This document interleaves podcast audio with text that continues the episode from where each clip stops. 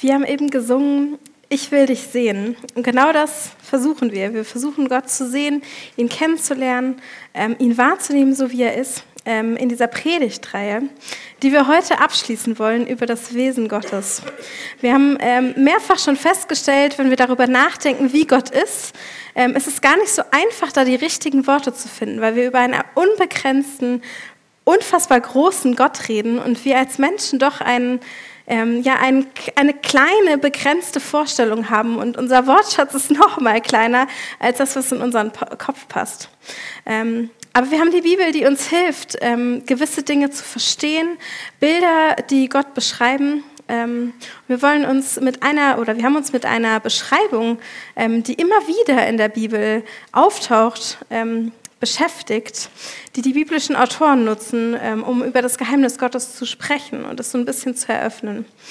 Und da heißt es, barmherzig und gnädig, langmütig und reich an Güte und Treue. So ist Gott. So wird Gott an vielen Stellen der Bibel ähm, über dieses gesamte Buch hinweg beschrieben. Wir merken also dadurch, diese Beschreibung ist sehr zentral. Und wir ähm, kommen heute zum letzten Begriff in dieser Beschreibung. Die letzte hier genannte Eigenschaft wollen wir uns genauer anschauen. Und hier geht es um das hebräische Wort Emet, also Treue oder Wahrheit, kann, könnte man es übersetzen. Es steht in Verbindung mit einem anderen Wort, was du vielleicht ähm, selber aus deinem Sprachgebrauch ähm, so oder aus unserer Gemeinde her kennst. Und es heißt Amen. Das ist ein hebräischer Ausdruck, der auch in der Bibel öfter vorkommt, der aber in unserer deutschen Übersetzung nicht übersetzt wird. Es heißt so viel wie so sei es oder es ist wahr. Deshalb sagen wir es auch zum Beispiel am Ende eines Gebetes. Wir drücken damit aus, dass wir das Gesagte von eben für wahr halten oder wir es bestätigen. Emet heißt also, kann also auch Wahrheit bedeuten. Ähm, und sich auf richtige Ideen oder Vorstellungen beziehen. Das liegt daran, dass die Bedeutung von Emmet ähm, ja, mit Stabilität oder Verlässlichkeit zu tun hat. Eine Information kann stabil oder verlässlich sein, sie kann wahr sein. Wir lesen, finden diesen Begriff zum Beispiel in der Geschichte, ähm, in dem Mose stundenlang die Hände zum Himmel erhebt und ähm, Gott anbetet, während Israel gegen seine Feinde kämpft. Und solange er die Hände oben hat, solange ist ähm, das Volk Israel siegreich. Und lässt er die Hände sinken, ähm, dann dreht sich das Ganze und ähm, sie beginnen an, äh, sie beginnen zu verlieren. Und deswegen kommen die Freunde von Mose und ähm, schieben einen Stein unter ihn, ähm, damit er sich hinsetzen kann, damit ihm die Kraft nicht ausgibt und halten seine Hände hoch, damit seine Hände ähm, ja emet bleiben oder emet sind. Also sie bleiben in gleicher Position, sie sind stabil. Wenn wir emet in Bezug auf einen Menschen benutzen, dann beschreibt es die Zuverlässigkeit und der gleichbleibende Charakter eines Menschen oder Glaubwürdigkeit. Zum Beispiel als Mose Anführer für Israel beruft, sagt er, die Menschen, ähm, die da Leiter sein sollen, die sollen emet sein. Also sie sollen vertrauenswürdig sein. Sie sollen sich nicht bestechen lassen. Sie sollen die Gerechtigkeit nicht verzerren. Man soll sich auf sie verlassen können. Und wenn wir, davon reden, dass Gott Emet ist, also treu, ähm, dann bedeutet das, dass er nicht nur die Wahrheit spricht oder ähm, für Wahrheit steht, sondern es bedeutet, dass er beständig treu und zuverlässig ist. Deswegen nennt Mose Gott auch einen Felsen, ein Felsen, auf dem er sicher steht, wenn er darüber spricht, dass Gott treu und gerecht und aufrichtig ist. Es ist wie ein Fundament, das nicht wankt, das stabil ist, auf das man sicher bauen kann. Er sagt, dass er darauf vertrauen kann, dass Gottes in seinem Wesen beständig ist, dass er sich nicht ändert, sondern dass dieses Fundament fest ist. Interessant ist auch, dass das hebräische Wort für Vertrauen ähm, ja das Verb von Emet ist, also von Treue. Es ist Heemin. Also das kann übersetzt werden auch mit Glauben oder Vertrauen haben oder jemandem für vertrauenswürdig halten oder schlicht vertrauen. Wenn wir also sagen, dass wir an Gott oder Jesus glauben, dann bedeutet das, dass wir ihn für vertrauenswürdig halten, dass wir uns auf seine Treue verlassen, dass wir darauf vertrauen, dass er beständig treu und zuverlässig ist. Die erste Person in der Bibel, bei dem wir äh, finden, dass die mit diesem Wort beschrieben wird, ist Abraham. Gott verspricht Abraham und seiner Frau Sarah, dass sie eine große Familie haben werden und dass durch alle Nationen ähm, durch Gott zum Segen, äh, Segen erfahren werden. Aber Abraham und Sarah waren schon sehr alt und sie konnten bis zu dem Punkt noch keine Kinder bekommen. Und trotzdem, im Angesicht dieser Herausforderungen, he emit Abraham auf Gott. Also er vertraut ihm. Er hält Gott für vertrauenswürdig, dass Gott sein Versprechen halten wird, dass er treu sein wird. Und Gott zeigt Abraham und Sarah seine Treue, also seine Emet. Er hält seine Zusage und in nur vier Generationen bilden ihre Nachkommen eine ganze Nation, die wir Israel nennen. Gott zeigt seine Treue und lädt Israel, also dieses Volk, im Gegenzug ein, eine vertrauensvolle und treue Beziehung mit ihm zu führen. Und dieses Volk sagt Ja zu dieser Einladung. Als Gott sie aus der Sklaverei befreit, lesen wir, dass sie Heemit sind, also sie vertrauen auf Gott. Sie verlassen sich auf ihn. Aber dieses Vertrauen, diese, dieses Zurückgeben an Treue, das hält leider nicht so lange an, wenn wir die Geschichte weiterlesen. Als sie in dieses gelobte Land kommen, in dieses versprochene Land, was ähm, Gott Abraham angekündigt hat, stellen sie fest, dass es dort riesige Städte gibt, die von Riesen bewacht werden. Und ihr Vertrauen in Gott, also ihr Emet, lässt langsam nach. Eine ziemlich menschliche Reaktion, oder? Kennst du das aus deinem Leben? Dass du aufgrund von Herausforderungen, Dingen, die du stehst, an Gottes Zuverlässigkeit, an Gottes Treue zweifelst? Was sind die Riesen in deinem Leben, die die Angst machen, die dein Vertrauen in Gott erschüttern, die dich vielleicht zum Zweifeln sogar bringen an ihm? Ich finde es so schön zu merken, dass die Bibel hier nicht so einen Teppich der Harmonie drüber legt, nicht die Zweifel oder das Fehlverhalten vertuscht, sondern dass hier Zweifel ganz offen und ehrlich angesprochen und benannt werden. Ganz ungeschönt und ganz direkt. Und ich denke, es ist total wichtig, dass wir lernen, auch über unsere Zweifel und unsere Fragen zu sprechen. Unsere Fragen offen zu stellen, unsere Zweifel an Gott zu bekennen und darüber zu reden.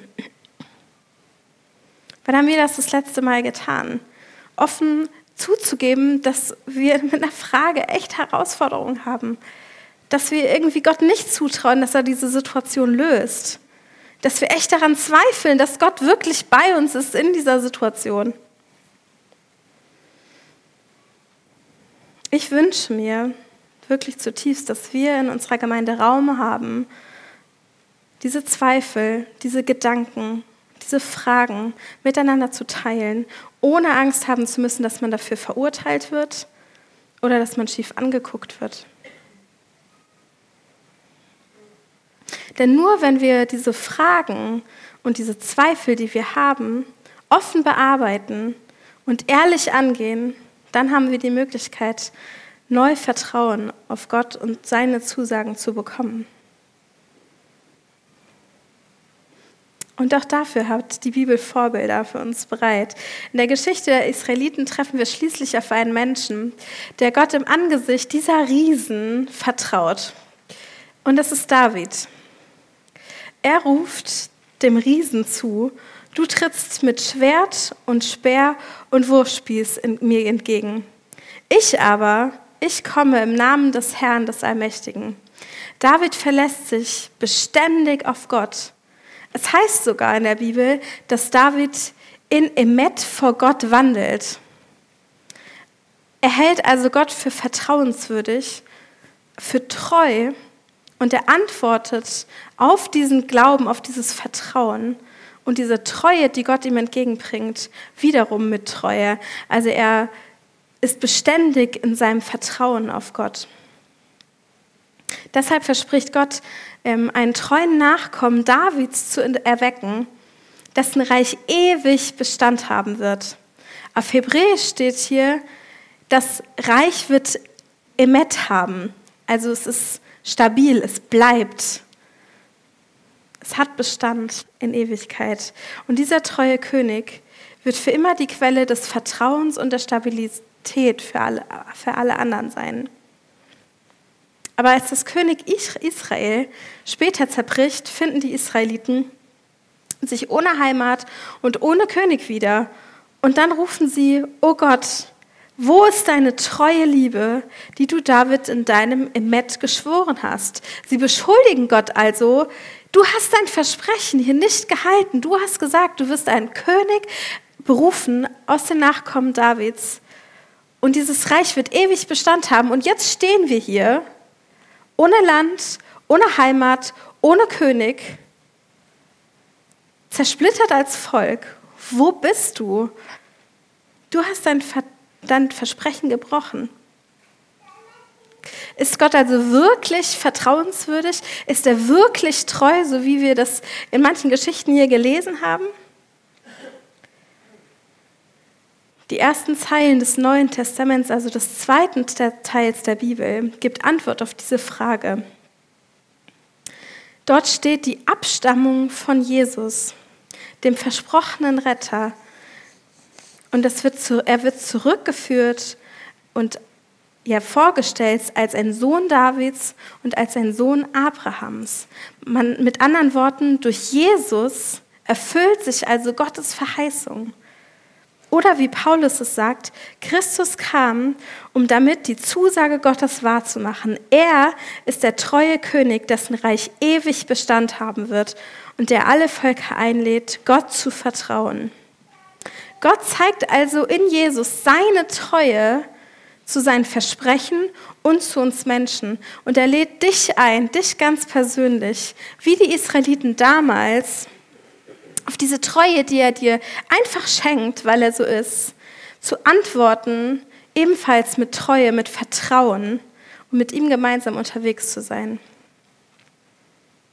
Wir haben aber gelesen, gerade wenn wir uns die Geschichte von Israel angucken, immer wieder kommen sie an den Punkt, wo, sie, wo es gar nicht so einfach ist zu vertrauen. Und ich glaube, wir können das manchmal echt gut nachvollziehen. Es ist nicht einfach, jemandem zu vertrauen. Gerade wenn wir ihn vielleicht noch gar nicht so gut kennen. Es kann riskant sein, jemandem zu vertrauen, den ich noch nicht so gut kenne. Es ist schwer zu wissen, ob jemand wirklich voller Emet, also voller Treue, voller Zuverlässigkeit, voller Wahrheit ist. Aber die Geschichte der Bibel zeigt einen Gott, der immer treu war und dessen Verheißungen sich in der Geschichte von Jesus erfüllt haben. Wenn wir also in unserem Leben vor Schwierigkeiten stehen, bildlich gesprochen also so vor Riesen, die uns Angst machen, die uns aufhalten, oder wenn uns Zweifel kommen, Fragen, die uns quälen, auf die wir keine Antwort finden, dann sind wir eingeladen, dieses Risiko, genauso wie vor uns Abraham und David und Israel, ja, uns dem anzuschließen und darauf zu vertrauen, dass Gott wirklich verlässlich und beständig an unserer Seite ist. dass er überreich treu ist, war und bleibt.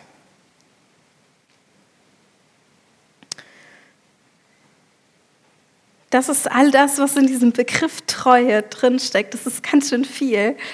Ähm, wir merken, dass es, wir an manchen Punkten vielleicht ähm, ja für uns sowas rausnehmen können aus diesem Begriff.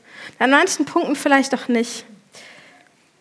Aber so ist es mit Eigenschaften. Manche kommen uns total nah ans Herz.